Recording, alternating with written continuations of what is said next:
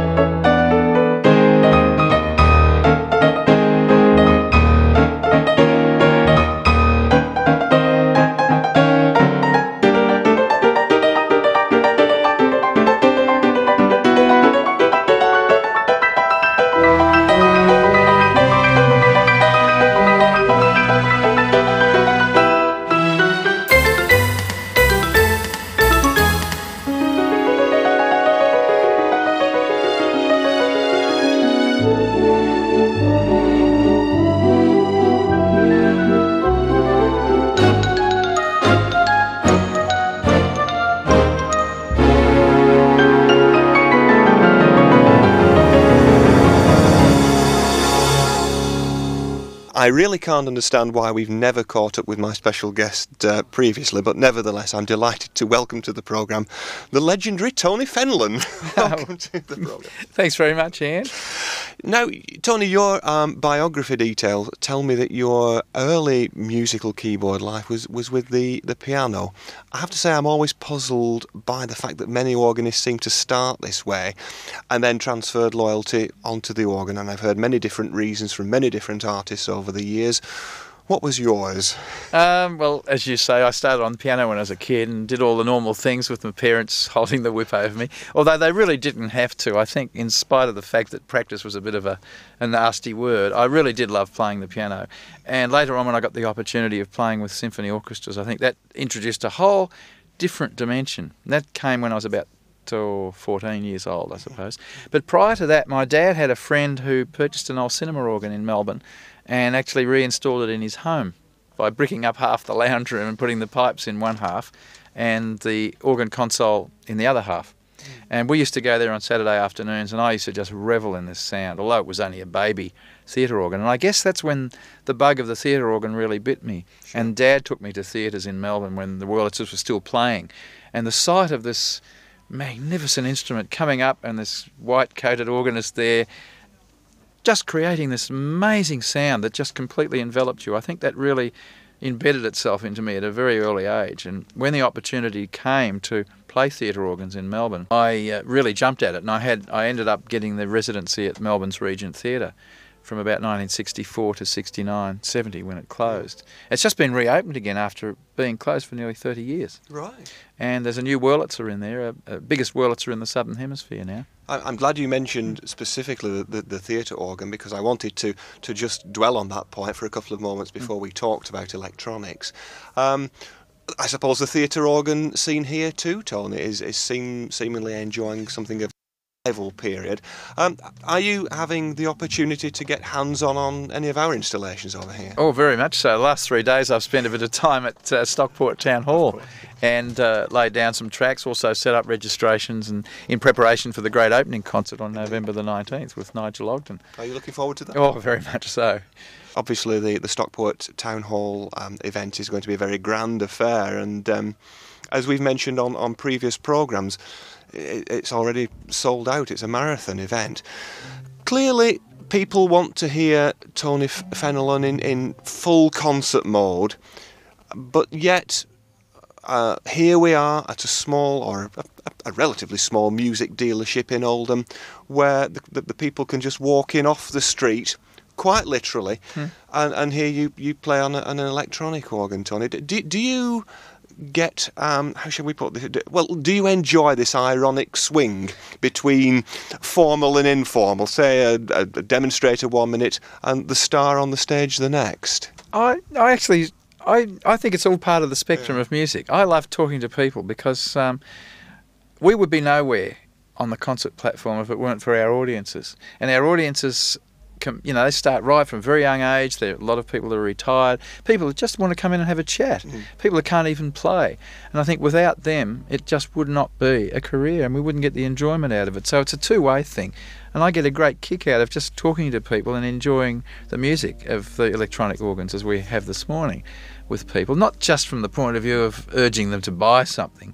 I think if they don't enjoy what they've got at home, be it a Yamaha, a Roland, or a Technics, or whatever, if they don't enjoy that, then they're not going to be really interested in the whole genre of, sure. of organ playing. And I think if they do, and they have some means of being able to get more out of their instrument, then they're going to go along to the concerts and they're going to go home and try and emulate the sound they've heard on the concert platform, be it a pipe organ or an electronic. I think it's all part of the overall development of the passion of music right. back into to people again.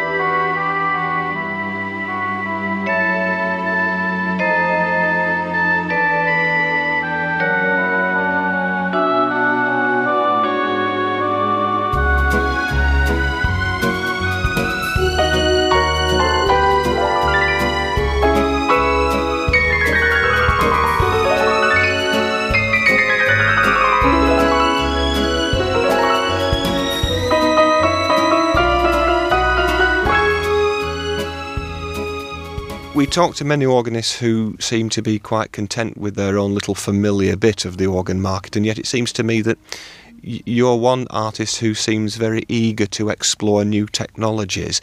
Um, okay, for instance, the Roland instruments that we, we've been hearing today. Um, I recall that, that Hector Olivera, who, who shares a similar interest in the brand, as I'm sure you're aware, saying that, that these were the tools for the complete musician. Do, do you feel the same, Tony? You're thinking about the uh, the Atelier range? Oh, definitely. Well, the word atelier means an artist's studio, doesn't it? Yeah. No, I couldn't agree with Hector more than he's he's done recordings of major orchestral works, and I've done exactly the same thing at home. I've got an Atelier. I also have the two Roland workstations, the G800 and the 1000 that I've borrowed from Roland, and a digital recording system. And my last CD is just that. It's a collection of things, including the Rachmaninoff Piano Concerto, the final movement, which I did the entire orchestra part uh, using. Um, uh, the Atelier and the other Roland instruments. It, it is a, it's the start of the is, of the of the creation, if you like. Sure. Yeah. And sometimes, I mean, I do straight tracks where you just play it in one go. Other times I feel I want to be able to augment it to get a full symphony orchestra, things that happen independently which you just can't do in right. one go. Yes. I mean, you can create an illusion on the concert platform of doing all you know, the instruments at once, and with the aid of perhaps doing a little bit of sequencing via the disc, you can you know really fool anyone that it's a full orchestra. But if you're doing a CD or something really special, then you can actually disassemble the whole lot and do it part by part if you wish. That must be a nice feeling from a from a musician, uh, irrespective of it's a keyboard musician, but from from just the pure music inside you, it must be intriguing to be able to take all those oh, parts I, and, and, and, mess about with. I revel in it. I'm in our lounge room at the moment. When I left, uh, just before I left, it was a mess of computers and keyboards, and I mean, it's just a creative studio. It's it, you know, it's like a, someone with a palette full of colours creating a painting. Exactly. Yes. Yeah. A little bit of a, of a curious question, this perhaps, Tony. Um, you've been sampling our, our peculiar, uh, well, our peculiarly British at least organ and keyboard festivals while you've been over here. What do you make of all these enthusiasts spending their hard-earned money on uh, holiday camps and places like that? It was a strange bunch, aren't we? Oh, not really. No, they do it in America too. Um, not so much in Melbourne, although in Melbourne and Australia wide we have a theatre organ convention. They all gravitate to Perth or Melbourne or Sydney or Brisbane or even Tasmania uh, for a convention that lasts about four days. And they do exactly the same thing. I mean, it's it's a getting together with friends, and it's a getting together to talk about music, listen to different artists, and you know, even church organs, not just theatre organs. I think it's a, you know, people like to do things. I think they like to get out.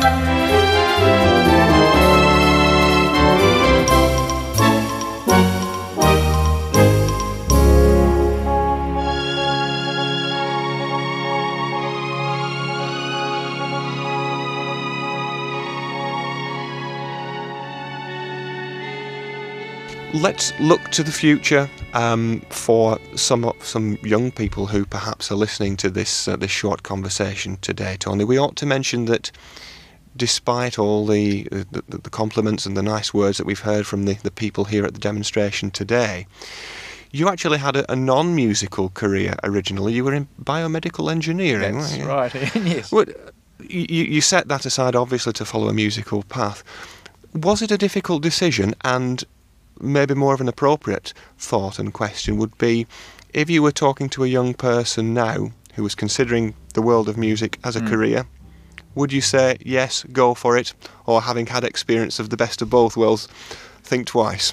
Uh, well, that's a good question. I mean, it depends what you want to do with teaching, uh, with with music. Teaching does tend to tie you down a little bit, but if that's what you really want to do, if it's your vocation, well, great. But I felt that I wanted to enjoy music. My problem was I had a, an electronic mind and I had a lot of other interests, and I was really torn between two careers right at the time I enrolled at the university. So much so that I enrolled for both courses and couldn't make my mind up until about two weeks before the university actually opened in 1959.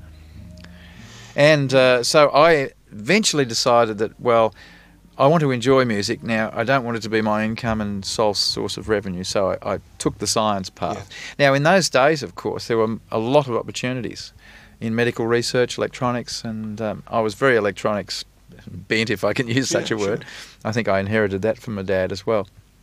But I just revelled in that career for the first 20, 25 years. And of course, things uh, started to degrade a little bit, and you know what the health systems can be like. And Indeed, yes. the incentive uh, and the opportunities for doing that sort of development were very, very great back in the 60s and 70s. In fact, we actually built the first pacemaker in Australia that was implanted, uh, uh, Australian made Really? one, yeah, at the Royal Melbourne Hospital. And the design was later taken up by a commercial company and uh, things. The hospital was actually used as a research centre for Yes. many developments of that companies actually did Yes. uh, pacemaker related and other monitoring as well, neurology and other aspects of biochemistry and biomedical engineering.